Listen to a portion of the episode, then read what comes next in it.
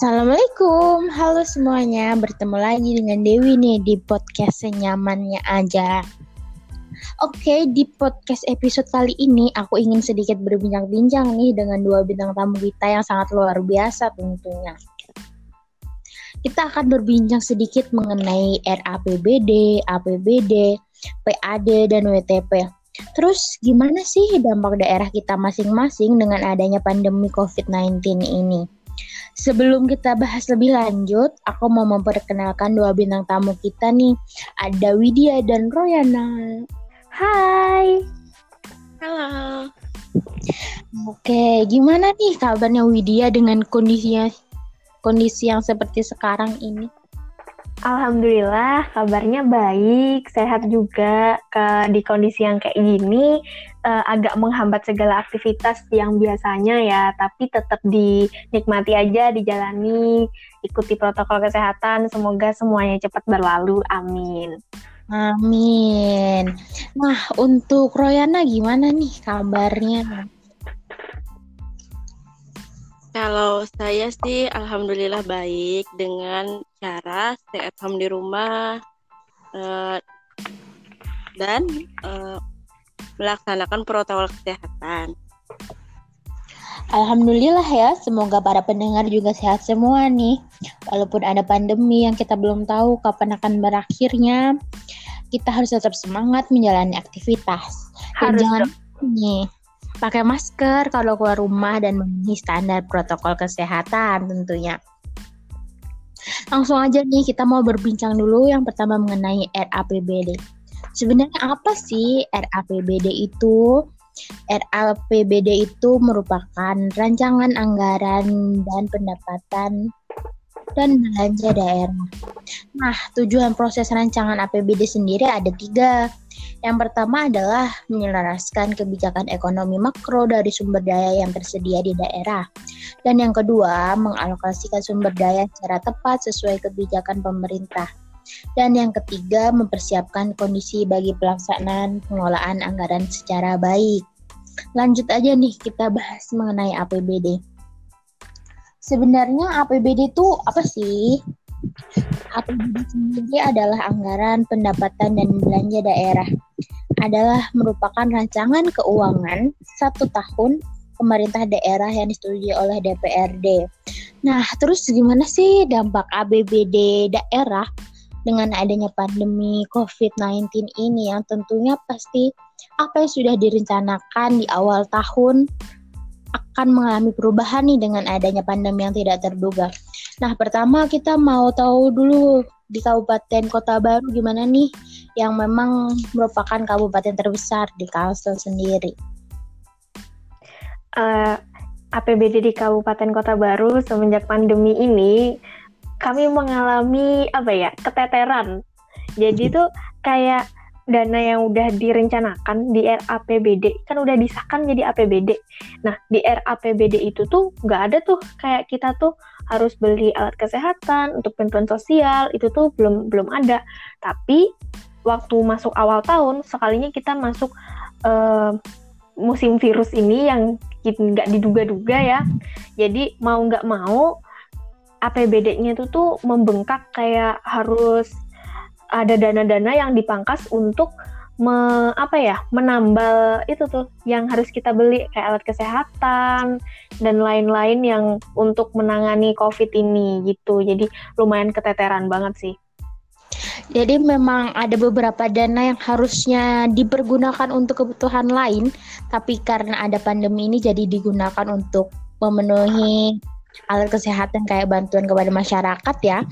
Iya, harus dipangkas gitu, terpaksa. Oke, jadi memang terjadi perubahan tentunya. Lanjut nih, gimana dengan Royana yang berada di Kabupaten Banjar? Apakah APBD-nya juga mengenal, mengalami perubahan gitu dari rencana awal yang sudah direncanakan? Kalau APBD di Kabupaten Banjar pada saat pandemi COVID ini uh, sangatlah menurun ya. Uh, soal soalnya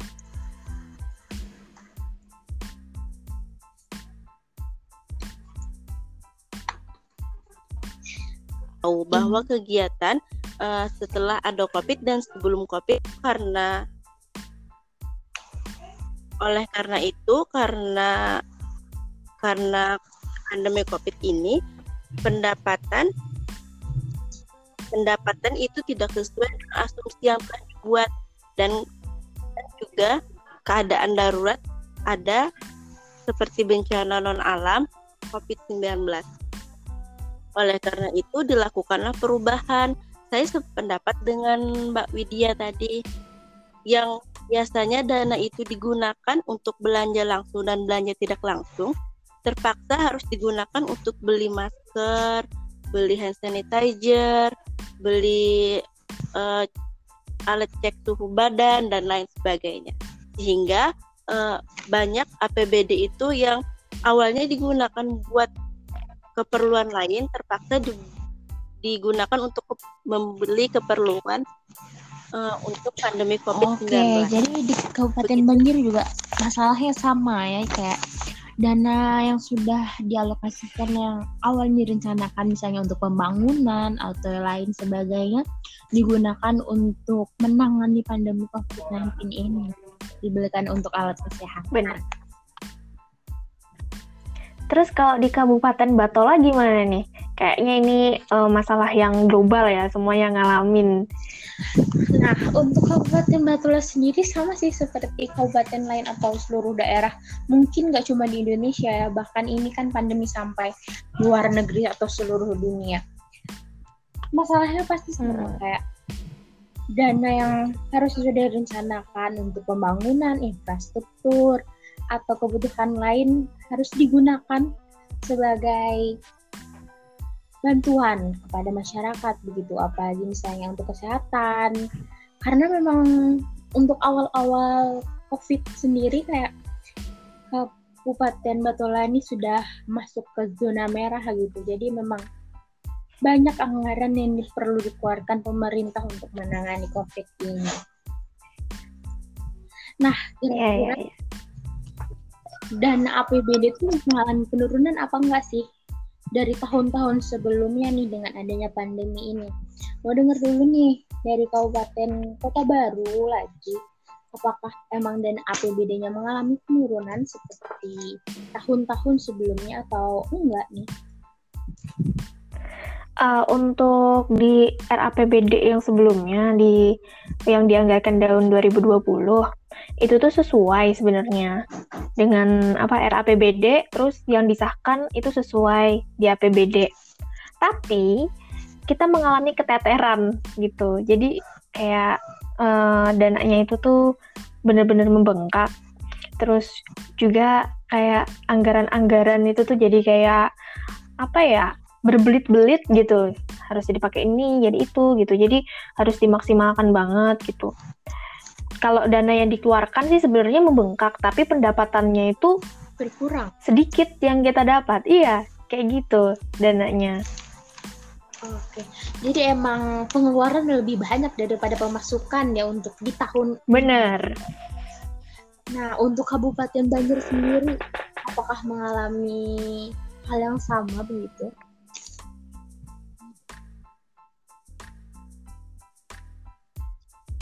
Uh, kalau di Kabupaten Banjar kan RAPBD-nya itu awalnya uh, ditargetkan sebesar 1,84 triliun.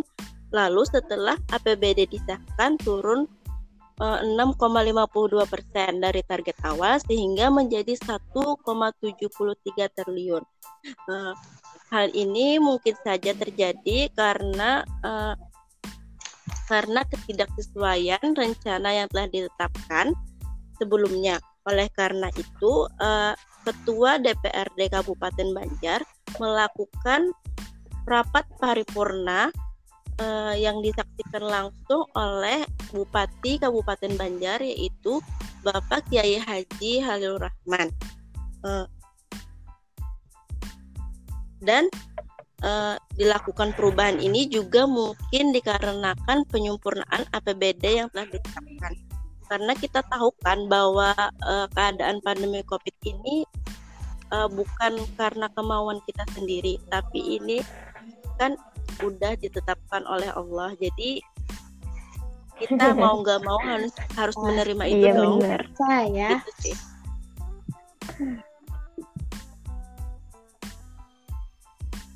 Eh, kalau di Kabupaten Batola gimana? Apakah juga mengalami nah penurunan sama sih. atau balance? Sepertinya atau di apa? setiap daerah masalahnya hampir sama gitu ya. Di Kabupaten Batola sendiri sama mengalami penurunan gitu dari anggaran yang awalnya itu sekitar 71,8 miliar menjadi hanya 60,5 miliar. Nah, kira-kira penurunannya itu sekitar 11,2 miliar karena memang dengan adanya pandemi ini menghambat semua kegiatan begitu. Dan juga sektor-sektor yang menjadi sumber APBD sendiri mengalami penurunan. Nah, ngomong-ngomong, sebenarnya dana APBD itu dari mana sih asalnya? Nah, sumber dana APBD sendiri itu berasal dari pajak, retribusi daerah, kekayaan daerah, dan pendapatan daerah yang. Nah, pasti setiap daerah memiliki PAD masing-masing. Mau ke Kota Baru dulu nih, yang merupakan kabupaten terbesar gitu di Kalsel. Kemungkinan juga pendapatan asli daerah cukup besar ya. Nah, kira-kira pendapatan asli daerah di Kabupaten Kota Baru nih apa sih yang paling Nah, kalau secara umum nih, kita semua tahu dong, pasti yang paling besar itu di pajak kita dapat. Tapi Kota Baru tentu punya ciri khas sendiri dengan kekayaan daerahnya. Contohnya di pariwisata. Nah, di pariwisata itu kita dapat PAD yang cukup besar di situ dan juga perkebunan sawit. Nah, di pari- daerah pariwisata sendiri itu letaknya ada di Kota Baru eh, di pusat pemerintahannya di seberang. Nah, kalau di eh, perkebunan sawitnya itu banyak di daerah kecamatan Kelumpang Hilir, Kelumpang Selatan, Kelumpang Tengah, dan sampai ke perbatasan dengan Tanah Grogot. Nah, di situ banyak banget perkebunan sawitnya. Itu sumber pendapatan kita di Kota Baru. Oh, ya jadi emang yang paling pertama tadi pariwisata ya. Karena emang Kota Baru terkenal gitu banyak pantainya dan bersih begitu. Bener. Tapi dengan Berarti di Kota Baru asik dong. Bisa dong nanti kita kalau semoga saja pandemi ini Iya, kalian boleh liburan ke semoga Kota Baru supaya ada Kota Baru eh, agak sedikit meningkat karena retribusi kalian yang datang. Nah, pasti dengan ada adanya Amin. pandemi ini, apalagi sektor pariwisata begitu pasti mengalami penurunan atau bahkan hampir redup karena di awal Hmm, benar. pandemi ini sempat jadi lockdown sama sekali nggak boleh ke mana-mana gitu di rumah aja. Nah berpengaruh besar nggak sih buat PAD Kota Baru sendiri? Pengaruhnya besar banget kalau ditanya tentang pengaruh ya. Nggak cuma kota baru mungkin seluruh daerah di dunia mungkin itu pengaruhnya besar banget. Secara umum aja nih Bapenda Kota Baru itu sampai menurunkan target pendapatan asli daerahnya loh di tahun 2020 ini yang awalnya itu 127 miliar lebih jadi 118 miliar lebih aja. Jadi turunnya tuh banyak banget kan. Nah kalau di eh, fokus ke pariwisatanya nih. Kalau pada triwulan pertama yaitu Januari sampai Maret itu tuh kan itu masih belum anu ya belum gencar-gencarnya Covid nih. Jadi di pariwisata tuh masih ada pendapatan. Di triwulan pertama itu kita dapat retribusi sekitar 250 juta. Tapi setelah Maret itu kan kita benar-benar harus di rumah aja, dipaksa di rumah aja gitu. Jadi mau nggak mau pariwisata pun tutup akhirnya pada triwulan kedua hasilnya tuh nol. Wah, itu guncangan banget sih buat PAD Kota Baru.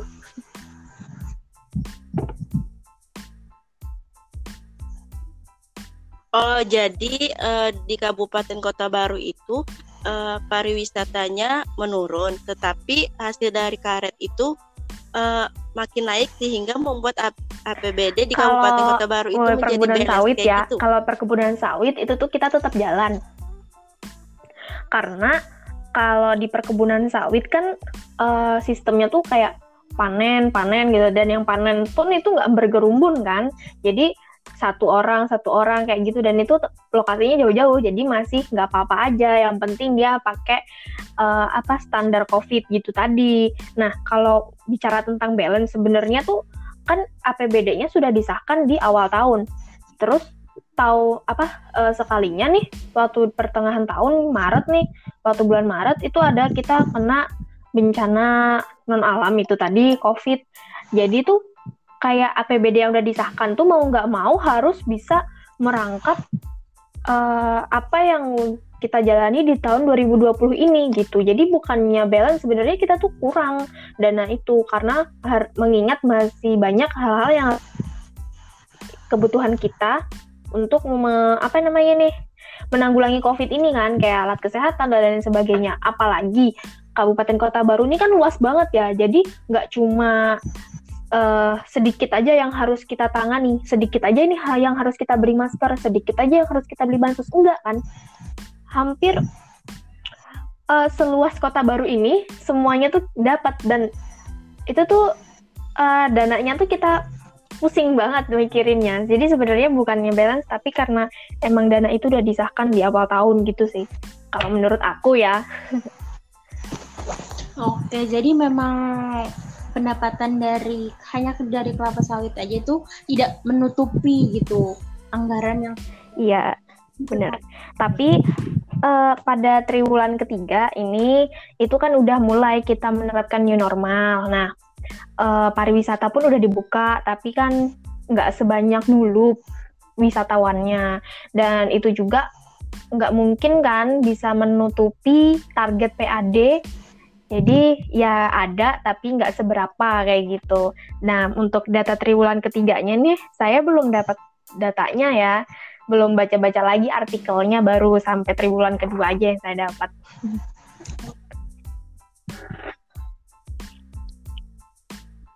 Oh, jadi berarti di Kabupaten Kota Baru itu menjadi defisit ya? Benar, lebih pasti banyak gitu pengeluaran sih. Menurut daripada aku, pendapatan. di Kota Baru di semua daerah pun pasti kayak gitu karena pendapatannya sangat menurun dan pengeluarannya sangat besar. Semua daerah pun aku yakin kayak gitu, nggak cuma di Kota Baru aja. Setuju banget sih. Nah sih, bahas bang, kita bahas tentang Kabupaten Banjar sendiri. Apakah sama nih Kabupaten Banjar menurun mengalami penurunan PAD gitu.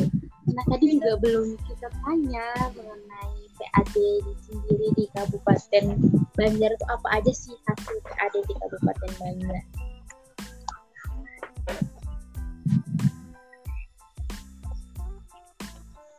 Uh, kalau PAD di Kabupaten Banjar sih menurut APBD tahun 2020 itu tertinggi didapatkan oleh pajak daerah yaitu sekitar 67 miliar dan uh, didukung oleh PAD hasil kekayaan daerah sebesar 7 miliar. Tapi eh, PAD di Kabupaten Banjar yang paling menonjol itu terdapat pada karet, PDM Intan Banjar, uh, kelapa sawit, PBB dan IMB. Kalau di Kabupaten Batola gimana? Apakah juga ada kesamaan PAD yang dari Kabupaten Banjar. Nah, soalnya kan Kabupaten Batola sendiri enggak sama terlalu sih. jauh. Yang paling pertama pasti pajak. Semua daerah pasti pajak gitu. Retribusi pertamanya begitu. Dan ada juga dana alokasi umum dan yang paling berpengaruh sih inventaris sektor swasta gitu karena beberapa ada beberapa perusahaan juga yang berada di Kabupaten Batola begitu. Tapi sama sih pasti setiap daerah mungkin mengalami defisit begitu mengenai PAD ini karena Benar. adanya pandemi ini pasti mengurangi aktivitas yang seperti biasa begitu. Dan apalagi ada hasil PAD-nya itu dari inventaris sektor swasta. Nah, untuk perusahaan sendiri, ini juga menerapkan protokol kesehatan gitu. Yang biasanya mungkin seminggu bisa lima hari kerja, sekarang menjadi tiga hari atau empat hari kerja aja. Dan pasti itu mengurangi pendapatan begitu. Nah, untuk Kabupaten Banjar sendiri nih, tadi kan yang paling pertama ada dari Karet dan PDAM Intan Banjar gitu. Iya. Apakah mengalami penurunan juga dengan adanya COVID ini?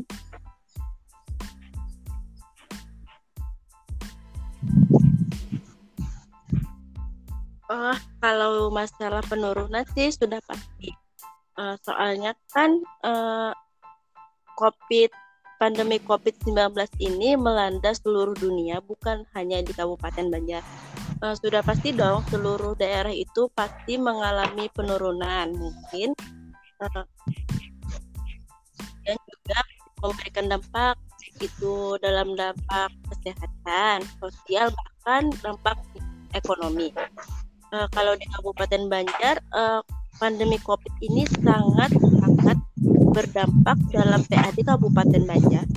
Uh, terlihat pada PBD APBD PAD tersebut awalnya ditargetkan sebesar 198 miliar, lalu turun turun 5,8 persen dan sekarang menjadi 100. Terus di Kabupaten miliar. Banjar itu uh, sektor apa sih yang paling turun kan kalau di Kota Baru pariwisata nih yang paling keteteran. Gimana kalau di Kabupaten Banjar? Apa sih yang paling turun banget?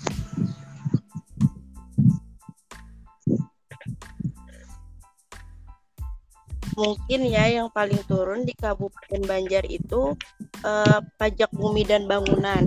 Uh, soalnya di Kabupaten Banjar itu paling tinggi adalah pajak bumi dan bangunan. Depan pada masa pandemi ini kan uh, cari uang aja buat makan aja sulit, apalagi buat buat pembangunan. Jadi uh, jadi jadi PBB itu menurun. Gitu. Gak ada yang hampir gak ada yang membangun membangun oh, gitu. bangunan itu ya PBB-nya menurun iya jalan Kalau aja karet kan uh, nanti bisa aja panen uh, ya kalau PDAM juga oh, orang jadi juga memang pasti memerlukan. Pak dengan adanya pandemi ini sangat berpengaruh ya bagi APBD bagi PAD setiap daerah juga sama gitu. Nah pasti daerah tuh memikirkan tuh bagaimana sih cara mengelola keuangannya dengan baik dengan adanya pandemi ini. Dan kita tahu bahwa ada beberapa predikat gitu yang diberikan oleh BPK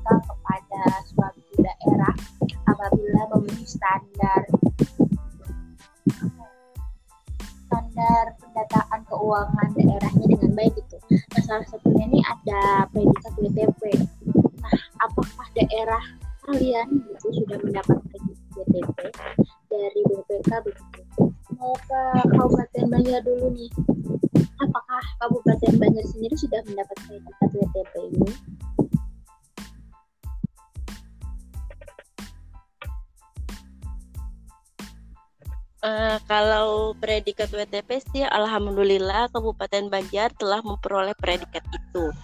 Uh, Kabupaten Banjar telah memperoleh predikat itu sebanyak enam kali.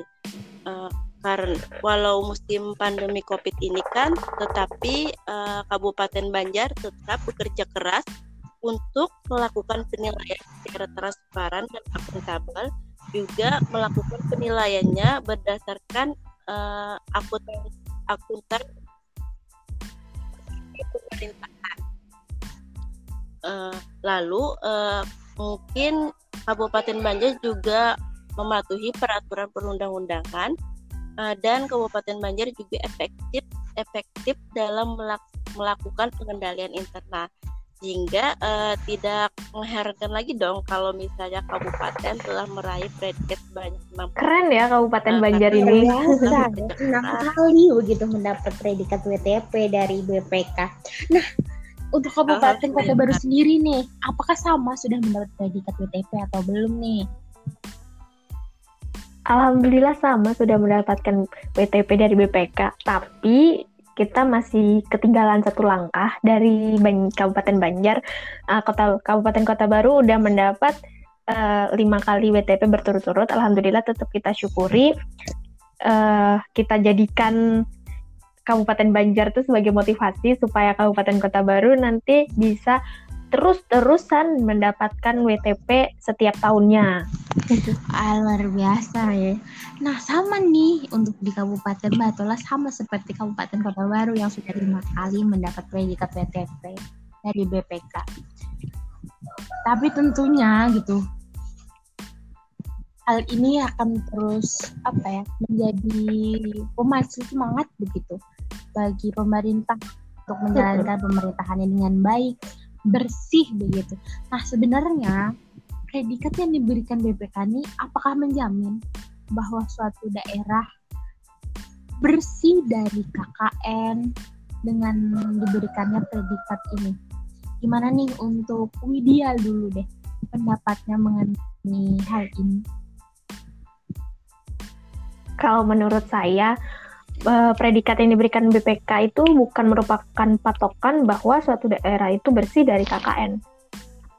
Kita tahu kita tahu aja nih uh, banyak kan yang udah dapat WTP nih ya, banyak daerah yang udah dapat WTP berturut-turut bahkan sampai ada yang tujuh kali kayak gitu.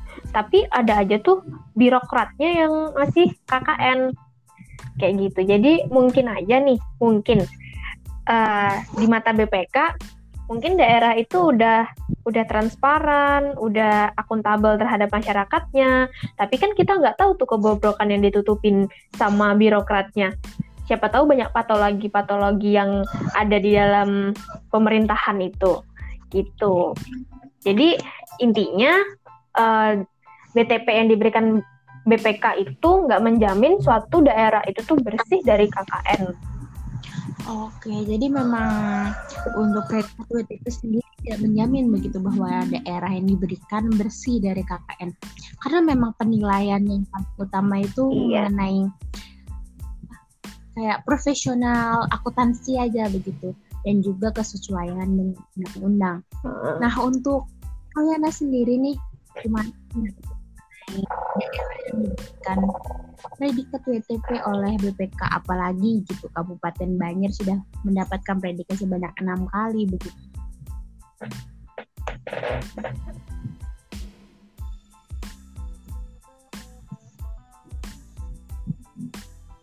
Uh, kalau menurut saya sih saya pendapat dengan uh, pendapat Widya tadi uh, karena menurut saya uh, predikat WTP yang diberikan BPK itu tidak menjamin suatu daerah tersebut bebas dari KKN karena uh, predikat diberikan BPK itu hanya hanya sebagai patokan untuk melihat kepatuhan dan kewajaran dari segi keperaturan yang berlaku.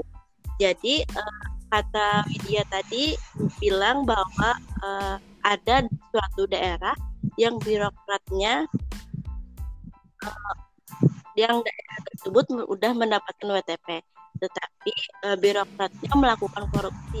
Itu mungkin saja terjadi karena predikat dari BPK itu uh, hanya berdasarkan audit berbasis sampel, uh, sehingga uh, kasus KKN itu bisa aja terjadi karena KKN itu tidak bisa terbaca oleh audit.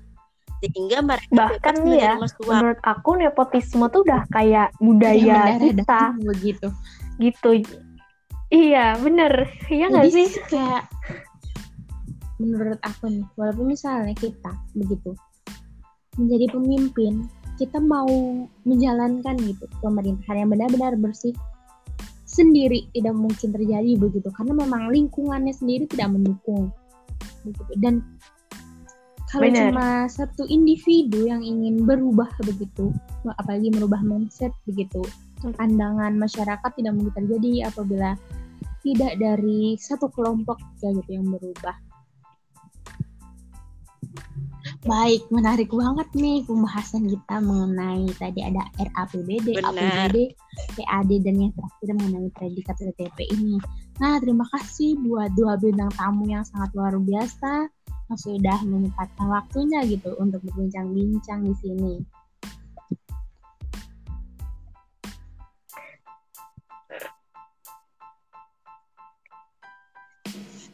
Uh, kami ya, juga semoga di next episode kita bisa diundang lagi. Pada kami berdua. Tentunya nanti kita akan berbincang lagi. Nah, untuk para pendengar juga, terima kasih sudah mendengarkan podcast episode kali ini. Sampai bertemu lagi di podcast episode-episode selanjutnya. Terima kasih. Bye-bye. Bye-bye.